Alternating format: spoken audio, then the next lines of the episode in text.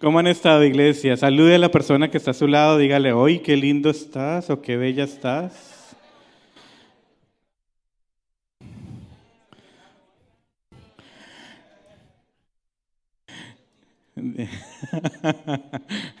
Muy bien, muy bien, muy bien. Hoy tengo un hermoso privilegio de estar aquí con ustedes compartiendo un breve mensaje. Lo voy a hacer, les prometo que lo voy a hacer lo más breve posible para que ese, ese pollo, ese anhelo eh, de esa carnecita pueda llegar. Tranquilo. Solamente me dieron tres horas para predicar. Tres. Tres horas y voy a predicar sobre 50 puntos. Vamos a ver si alcanza. No, mentiras, mentiras. Hoy, hoy, hoy, hoy empezamos, inauguramos una nueva serie que se llama Frutos del Espíritu. Es una excelente serie que yo no quiero que esta iglesia se pierda. Vamos a estar hablando de los frutos del Espíritu. ¿Cuántos son los frutos del Espíritu? ¿Hay? ¿Tres? ¿Cuatro? ¿Quién da más? bueno, para mirar cuántos frutos del Espíritu, yo le invito a usted a que vaya al libro de Gálatas, capítulo 5, versículo 22 y 23, y lo vamos a leer juntos. Aquí también están las pantallas. Dice así, más el fruto del Espíritu, habla, está en mayúscula, es, ¿cuál es el primero? Amor. Segundo, gozo paz, paciencia, benignidad, bondad, fe, mansedumbre, templanza. Contra tales cosas no hay ley. Entonces, ¿cuántos son los frutos del Espíritu el día de hoy? Cuéntelos, cuéntelos, cuéntelos, cuéntelos rápido. Nueve. Nueve frutos. Entonces, vamos a tener una linda serie de nueve domingos y cada domingo va a tener un fruto del Espíritu Santo. Amén. Amén. Ok, vamos a entrar en materia, como dicen por ahí. Y yo voy a tener este enorme privilegio de compartir el primer fruto. ¿Cuál es? Amor. Amor, amor, amor. Yo he titulado, si usted trae su Biblia, su cuaderno, sus apuntes, lo he titulado Amor Eterno. Mm. ¿Qué le recuerda esta frase Amor Eterno? Bueno, ahí dice que un himno, Amor Eterno. Bueno, no, es más afinado para dónde, ¿no? ¿Sí se acuerdan de esa canción o no se acuerdan? Aquí hay muchos mexicanos, levanten la mano los mexicanos.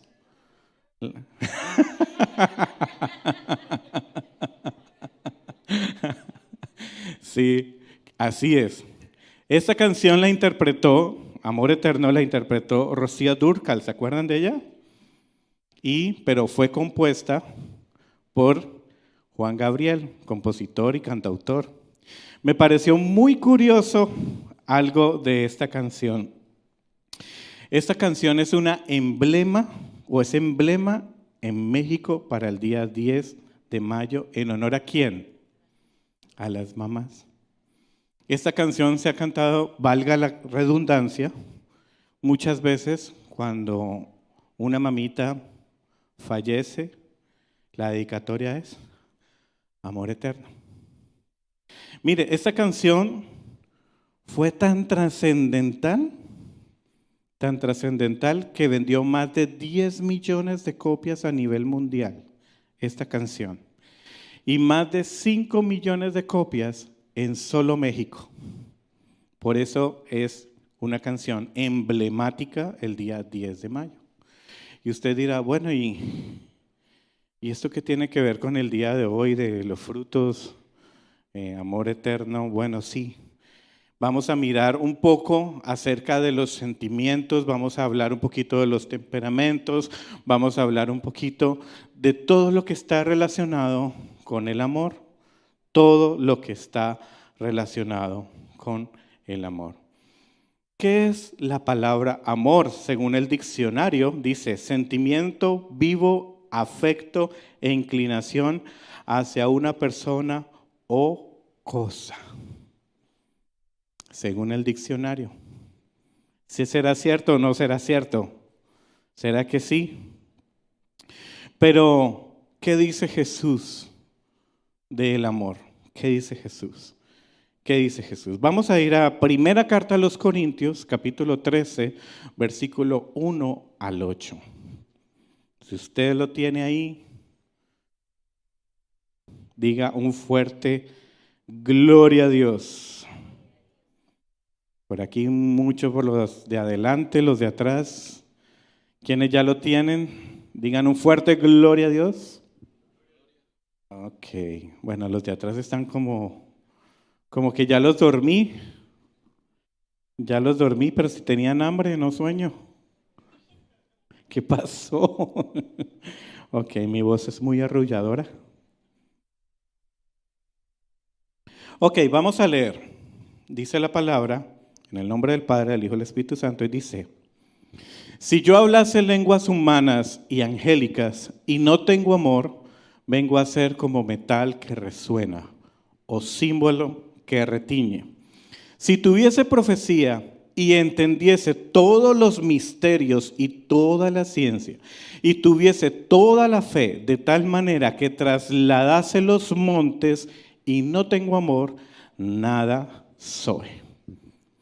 Si repartieres todos mis bienes para dar de comer a los pobres, y si entregase mi cuerpo para, que, para ser quemado, y no tengo amor, de nada me sirve. El amor es sufrido, es benigno. El amor no tiene envidia. El amor no es jactancioso. El amor no se envanece. No hace nada indebido. No busca lo suyo. No se irrita. No guarda rencor. No se goza de la injusticia, mas se goza de la verdad. Todo lo sufre todo lo cree, todo lo espera, todo lo soporta. Pero mire lo que dice el versículo 8, el amor nunca deja de, hasta ahí lo vamos a dejar. Padre, te damos gracias por este tiempo tan maravilloso que vamos a tener. Habla a nuestras vidas, habla a nuestro corazón, toma mi vida, toma mis palabras y habla como tú quieras a la iglesia. Gracias por cada corazón que se abre en esta mañana para recibir de este mensaje. En el nombre poderoso de Jesús de Nazaret. Amén y amén. Muchas veces estamos enamorados del mundo, muchas veces, pero no verdaderamente de lo que debemos estar enamorados. Vivimos en una sociedad donde la gente ama, pero ama con un amor que no es y ama lo que no tiene que amar. Lo digo una vez más para que lo anote. A veces decimos amar, pero estamos amando bajo ciertas condiciones, ciertos parámetros. Y aquí Jesucristo nos enseña a través del apóstol Pablo de que no hay ningún tipo de condición. Y vamos a ver 15 aspectos, 15, 15 aspectos. Y vamos a desmenuzar este versículo que acabamos de leer. Y vamos a mirar 15 aspectos de lo que quiere decir el amor eterno. El amor, el primero vamos a encontrar como el amor sufrido. Bueno, el amor ágape, está bien, gracias. El amor ágape implica fidelidad, compromiso y un acto de voluntad. Un acto de voluntad. Si usted no tiene acto de voluntad, la fidelidad y el compromiso, no hay nada que hacer. Primero hay que también ejercer la voluntad. Ahora sí vamos a ir al primer, a la primera parte de nuestro versículo que dice, el amor es sufrido. Perdóneme, voy a estar tomando agua. Estoy como un poquito seco, pero yo quiero que la iglesia participe conmigo en este día. ¿Qué es el amor sufrido? Pregúntele a la persona que está a su lado. Dígale, ¿qué es el amor sufrido? Para usted, ¿qué es el amor sufrido? Pero pregúntele. Ah, pero si pusiera amor eterno ahí sí, recuerden, ¿no? ¿Qué es el amor sufrido? ¿Qué es el amor sufrido? Si usted está tomando apuntes, yo quiero que usted escriba lo siguiente. El amor sufrido es largura de espíritu. No especifica que el amor sea triste, sino un amor probado y lleno de paciencia. Lo voy a repetir una vez más. Largura de espíritu. No especifica que sea un amor triste o amargado, ¿sí? sino un amor probado y lleno de paciencia. Lleno de paciencia.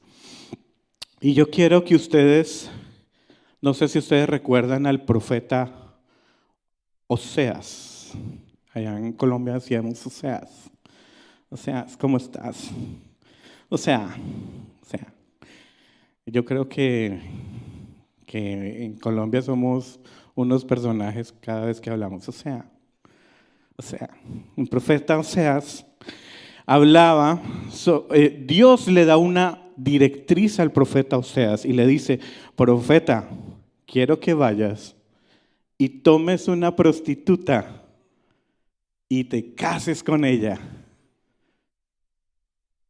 Usted si Dios le hablara a los hombres de esta casa, les dijera eso a los que están solteros, no los casados, los que están solteros. Y les dijera eso, usted, ¿qué se le ocurre en la mente? Este man está loco, Dios reprende al diablo, ¿cómo que me va a meter con una prostituta? Pues sí, Dios le estaba dando esta indicación a Oseas. Oseas fue muy obediente, se casó, se casó con una linda mujer llamada Gomer. Gomer. Esta le dio tres hijos. Y aún después de sus tres hijos, su sentimiento del pasado empezó a atraparla, atraparla, atraparla, hasta que regresó a la prostitución. Después de tres hijos. Pero ¿qué pasó? ¿Qué pasó? Usted se imagina ahora el profeta Oseas, ¿cómo le va a hablar a Dios? O sea, Dios, qué pena contigo, pero o sea, ella fue la que se fue. Ella fue la que se fue. Entonces déjale ya. No, el, Dios le dijo, no señor, usted va a ir y va a ir otra vez a donde está Gomer. Y le va a decir, Gomer, vuelve a la casa por amor. El profeta lo había hecho por primera vez como obediencia, pero la segunda lo está haciendo por amor. Usted se imagina esa cena del profeta Gomer cuando llega ahí, del profeta Oseas, perdón, delante de Gomer, y ahí cuando la mira, su ropa destruida, su rostro diferente, triste, amargada, ¿Usted cree que el profeta le, dijo, así la quería ver, así la quería ver condenada? No, él, él, no le dijo eso. Él lo primero que le dijo fue, Gomer, regresa a mi casa. Te amo, te necesito, te amo, te amo. Por favor, regresa a mi casa. Yo creo que la levantó, tomó sus manos y le dio un abrazo yo creo que lloraron juntos y le dijo, te amo, te amo. Y mire, esta es una connotación bíblica de lo que pasaba con el pueblo judío en esa época. Porque el pueblo judío es como la representación de Gomer. Pero ahí está, está Jesús. Ahí está Jesús, el buen esposo. Ahí está que a pesar de que regresamos a muchas cosas del pasado, a pesar de que el pueblo regresaba al pasado, a su esclavitud, regresaba a todo lo que en algún momento fue liberado, aún así, ese gran esposo venía sobre el pueblo israelí y decía, los amo, los amo, Entonces, el primero que acabamos de ver es el amor sufrido. El segundo es el amor benigno. El amor benigno es agradablemente bueno. ¿Alguien aquí recuerda esa historia bíblica de Boz y Ruth? ¿Quién la recuerda? Y me levante la manita. Uno, dos, tres, cuatro, cinco. Oiga, de paso les digo, vengan al discipulado porque eh, necesitamos palabra. ¿Se acuerdan de vos? ¿Quién era vos? Vos. ¿Quién era vos? ¿Alguien, alguien que tenga ahí Biblia y me haga el favor y busque Ruth capítulo 2, versículo 8 y tenga versículo 11 del mismo capítulo y que se pare así con una voz de trompeta y me lo diga. Pero no todos al tiempo, por favor. Dios mío, que ese pollo esté. Ruth capítulo 2, versículo 8 y versículo 11. ¿Quién lo quiere leer? Fuerte un hombre, una mujer, así como cuando usted regaña a su marido o como cuando usted regaña o el marido regaña al perro. ¿Quién, quién, quién lo quiere hacer?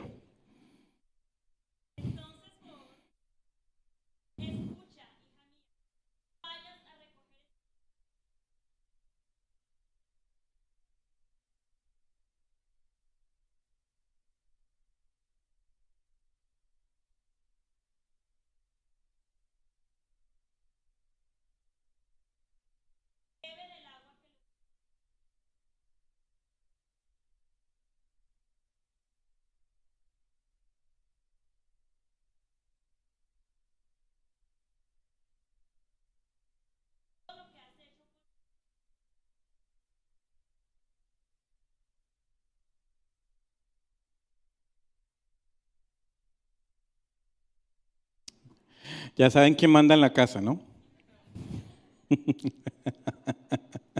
gracias, amor, gracias, gracias. Miren, en esa época lo que pasaba era que mientras estaban recogiendo eh, los espigos, estaban recogiendo el grano, cuando se caía un espigo al piso, no lo podían recoger. Porque esos espigos que, quedaban ahí en el, en el piso eran para las personas extranjeras. Y si usted más no recuerda, Ruth de dónde proviene? Ruth viene siendo una moabita, es una extranjera. Entonces, ella lo que hacía, como lo decía ahorita el versículo, es que ella recogía esos espigos. Pero mire, vos empezó a enamorarse de ella, empezó a verla con buenos ojos, tanto que le dice ahí en el pasaje, le dice que le dijo a sus siervos que no la molestaran que si tenía sed, ¿a dónde tenía que ir a tomar agua? Pero mire lo que dice el versículo 11. Alguien que tenga el versículo 11 diferente a mi esposa, porque si no, Dios mío, se va a descompensar el hogar. No mentiras. Alguien, quiero una voz de hombre así activa, mejor dicho.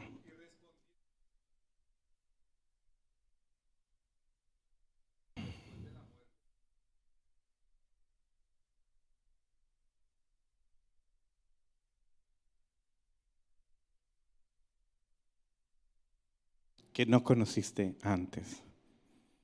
Más adelante dice, si me ayudan a buscar ahí, dice que prácticamente ya fue como una bendición para ese momento, donde la abrazaba, ¿qué es lo que dice ahí? Más adelantico no estoy seguro si es en el 11 o en el 12, pero ahí estaba la bendición de Dios y vos se sentía bendecido con ella. Amén. Entonces, ¿Por qué hablamos de que el amor benigno? Porque vos tenía este corazón bueno. Una extranjera y la tomó como su esposa y usted va a mirar más adelante. Tenía un corazón bueno. Un terrateniente que tenía todo, pero tenía un corazón bueno y la tomó como esposa. Amén. Vamos a seguir viendo el siguiente. ¿Cuál es? ¿Cuál es el siguiente? Después del amor es benigno. A ver, el que tenga la Biblia. el amor no tiene envidia. El amor no tiene envidia. Encontré una palabra que hace referencia y esta palabra se llama celo. ¿Dónde está la palabra celo? Así se escribe. Si usted está notando. Y lo que quiere decir esta palabra es que aunque, aunque la persona arda en celo naturalmente, valga redundancia, naturalmente es envidioso. Naturalmente es envidioso. La envidia siempre trae amargura. Mire, hay, hay, algo muy, muy especial que en toda la iglesia pasa, menos en New Life Españoles, que nos gusta llorar con el que está llorando, ¿cierto? Cuando una persona está triste y está en un problema difícil, lo abrazamos y lloramos y nos lamentamos y sentimos la carga de esa persona. Pero cuando Dios prospera a esa persona y cuando Dios le da su bendición económica, antes iba en bicicleta para la iglesia, ahora va en una troca.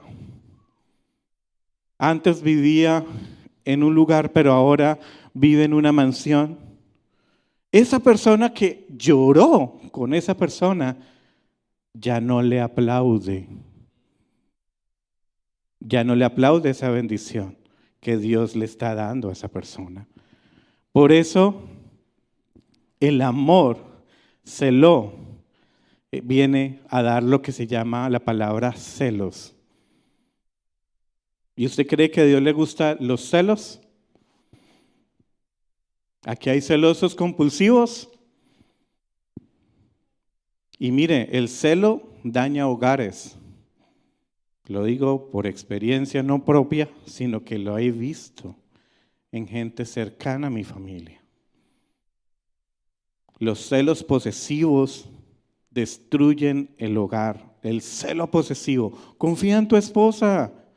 Confía en tu esposo. No lo tienes por qué estar rastreando, no lo tienes por qué estar mirando a ver, Dios mío, si ese celular tuviera unas cinco cámaras para saber qué está haciendo. Ese celo compulsivo te daña, te daña a tu familia. Vamos al siguiente, se llama el amor que no es jactancioso. ¿Qué es la palabra jactancioso? Yo le puse un sinónimo y se llama fanfarrón. ¿Quiénes han escuchado de fanfarrón? Un sinónimo de fanfarrón. A ver, quiero que la iglesia participe hoy. Dime, presume, presumido. Mire, la persona fanfarrón habla de lo que, habla tanto de lo que no tiene. Haz que yo tengo. Ay, mira este reloj. Este reloj es suizo. Es suizo. Todo que se escribe con Z, pero es suizo. Sí, las, las zapatillas OPE. OPE cueca que se manda. Sí. O las Nike. Las Kike. ¿Sí o no? Si se ríe es porque lo ha tenido, ah, en serio, hágalo bien, en serio, en serio. Usted ha tenido ah, marca china, ¿no? O sea, proveniente china. Todo lo que, no mentiras. Ok, el amor, perdón, el amor jactancioso. Mire, quiero ponerles este momento. ¿Se acuerdan cuando Jesús fue al desierto? ¿A qué fue el desierto? Ahora, pero también, ¿a qué fue? Fue a ser tentado se presentó el fanfarrón más grande, número uno a nivel mundial. Y le dice a Jesús, Jesús, mira, aquí está Estados Unidos, aquí está Dubái, aquí está Europa, aquí está el continente norte, central, sí, todos los cinco continentes. Yo te los doy si postrado me adoras. Estaba presumiendo algo que no era de él. Él no lo hizo. Él no lo hizo. Y mire, mire la respuesta de Jesús. Escrito está, vete Satanás, porque solo a tu Dios adorarás y a Él solo servirá. Dele un fuerte, fuerte aplauso esta mañana al Señor. Siguiente, el amor no se envanece. Ese tiene que ir mucho de la mano con el fanfarrón. El envanece es como, como cuando inflas y se desinfla algo. Infla y se desinfla algo. Entonces, habla, va muy de la mano. Es la persona que pretende ser grande, pero no tiene nada por dentro. Ese es el que tiene un amor que se envanece. Siguiente. No hace nada indebido. No hace nada indebido. No hace nada indebido. Dice, el amor que no se pasa de la raya, el amor que respeta. Aquí le voy a hablar. ¿Cuántos solteros hay acá? Levánteme la manita. Solteros. Ay, sí, no, hay ningún soltero aquí. No, o sea, no. No, o sea, no. Aquí es la iglesia de los casados. No, levanten la mano los solteros, sin pena. A ver, levánteme la manita de los solteros. ¿O es que ya estamos, están casados? Uy, pastor, nos ganaron. Nada que hacer ya. No, mejor voy para el otro punto, no mentiras. Quiero decirle a los solteros, a los solteros en este día, no hay nada de matrimonio, o sea, ya, nada de hacer matrimonios porque ya está todo acá listo. Quiero decirle a los solteros, a las mujeres, con todo el amor del mundo, le digo, no permita, si usted tiene su novio, su comprometido, no permita que le falten al respeto. Hay una palabra muy clave en Colombia, no sé aquí, pero en Colombia dice, ay, ¿por qué no me das la pruebita de amor? Ahí sí los solteros ¡pin! saltaron. Ay, Dios mío, van a hablar de mí. No, no voy a hablar de usted. Simplemente voy a hablar algo general. Yo le quiero decir a usted, cuando una persona te dice a ti, dame la pruebita de amor, a ver qué es tan cierto tu amor por mí, creo que estás a punto de dañar lo que Dios tiene para ti. Hay una canción de Alex Zurdo, hay una canción de Alex Zurdo, el salmista, y dice así, dice, si te, que espere, si te quiere, que espere, déjalo que desespere, que si se marcha, tenía otra intención, que espere, si te quiere, que espere déjalo que desespere, que si se marcha, tenía otra intención. Ay, sí, ¿no? Entonces, chicas, chicas, los que están aquí, los que están comprometidos, es algo muy serio, es algo muy serio. No lo tome como algo personal, tome como una palabra de Dios para usted. Rectifique su vida, porque dice la palabra que hay que tener el lecho sin, mancilla tener un hogar limpio, tener un hogar sano. Si usted está viviendo en unión libre, póngase cuentas, no hay problema, la iglesia lo casa.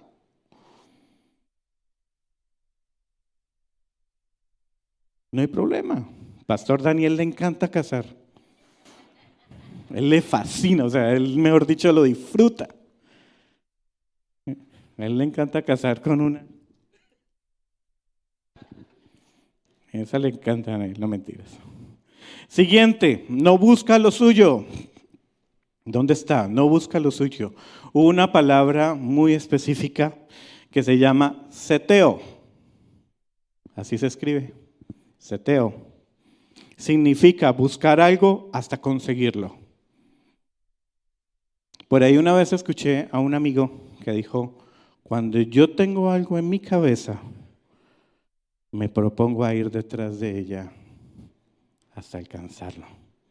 Y es muy desafiante, es un reto que Él se, se lanza. Y es bueno, ¿sí o no?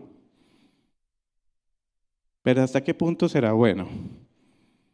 El amor seteo es un amor condicional, es decir, que busca algo para su propio beneficio. Cuando hablamos de esto, hablamos también de personas que ayudan a otras personas. Cuando una vez nosotros llegamos a los Estados Unidos, nos recibió una familia muy linda. Y nos abrazaron, nos bendijeron, nos dieron la bienvenida a los Estados Unidos. Em, nos compraron, a mí me compraron zapatos, me bendijeron, o sea, fue algo muy especial. Pero cuando ya veían que todo estaba andando bien, empecé a ser esclavo de esa persona.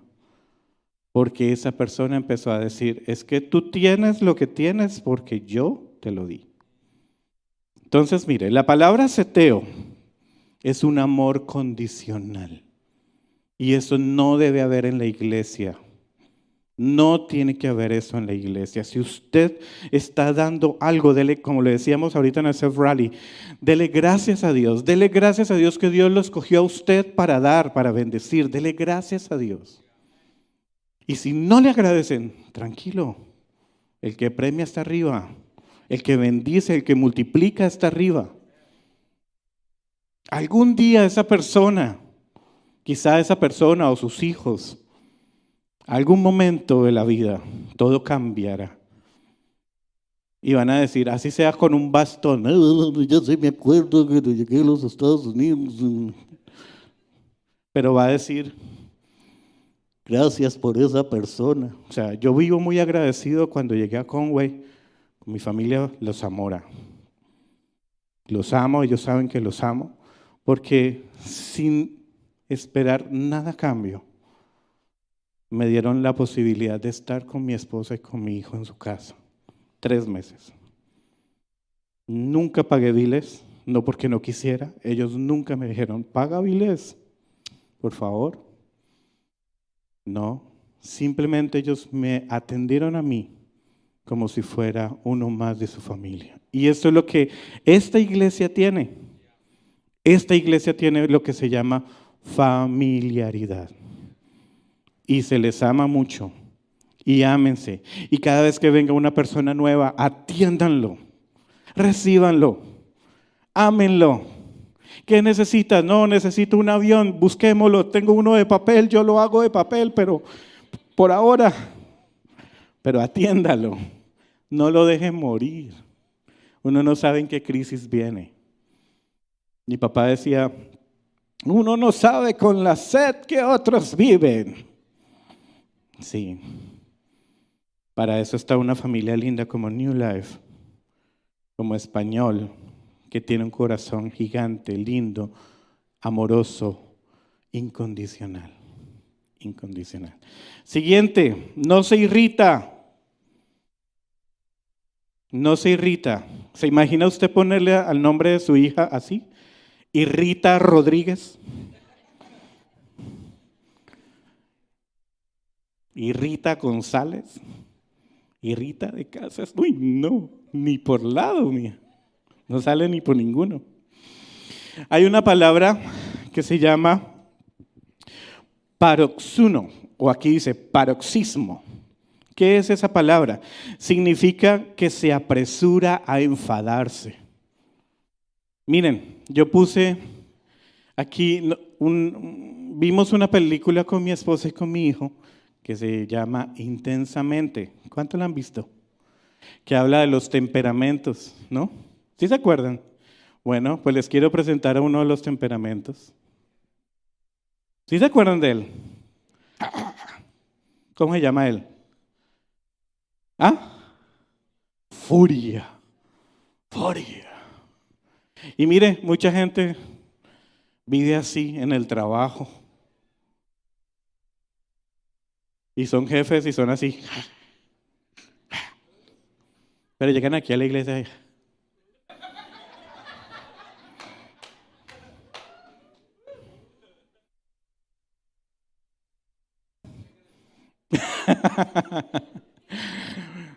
Mucha gente vive así en su casa. Mire, yo soy el primero que levanto la mano. Porque a mí, yo soy, yo digo que mis temperamentos fuertes, yo soy colérico, melancólico. O sea, tengo dos opuestos. Él, que es muy bravo, pero de un momento a otro, cuando me cambian el chip, lloro como una Magdalena. Así. Cuando me pongo así, ni el pescado que tengo en la casa me quiere ver. Todo el mundo huye. No mentiras, pero sí es un temperamento que he tenido que trabajar. Se lo digo, no es fácil bajar ese calor. Por eso no tengo pelo, hermano. Si usted tiene pelo y está en esa condición, cuídese.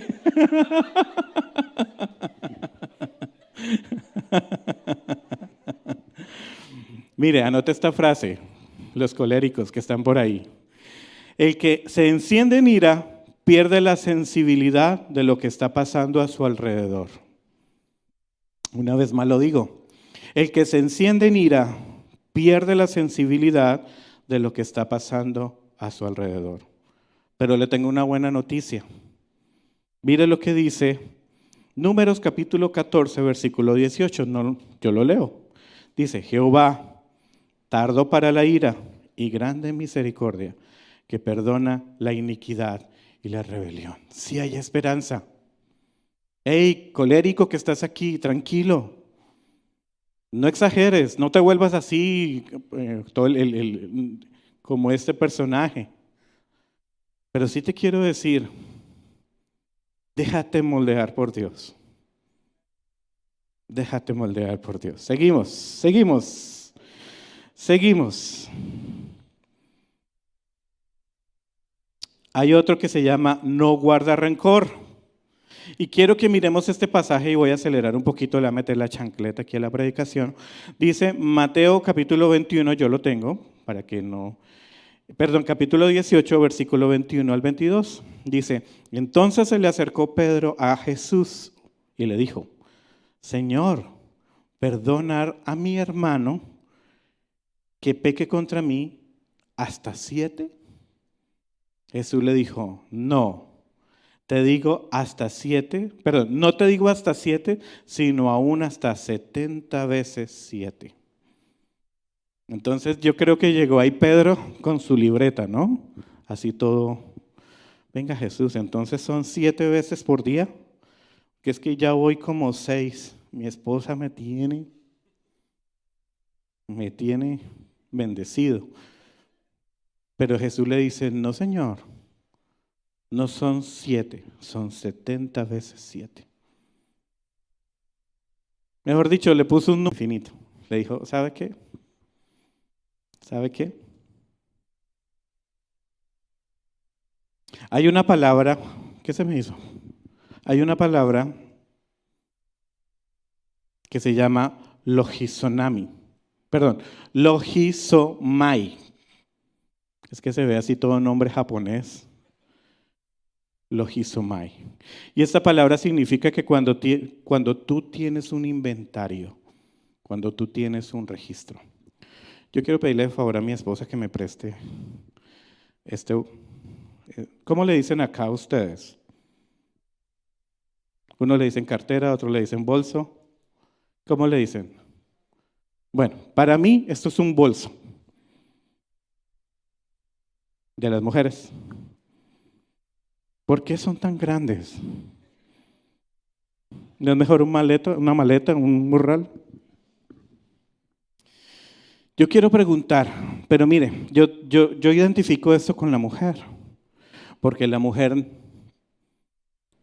necesita meter muchas cosas acá. Aquí si yo le esculcar, ¿la puedo esculcar? No, no, no, me dice que no. Ok.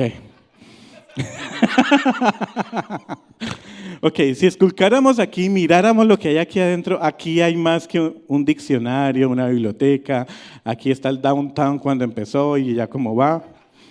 O sea, aquí usted consigue todo, aquí, mire, las mujeres son sabias es porque necesitan esto para decir, ay, necesito un corta uñas, en pleno viaje a Forest necesito un corta uñas. Aquí está. ¿Sí o no? Pero ellas así tienen un bolso tan grande que también saben guardar para después explotar y sacar todo. Cuando el esposo la trata mal, ah, tranquilo papito, no se preocupe. ¿Sí?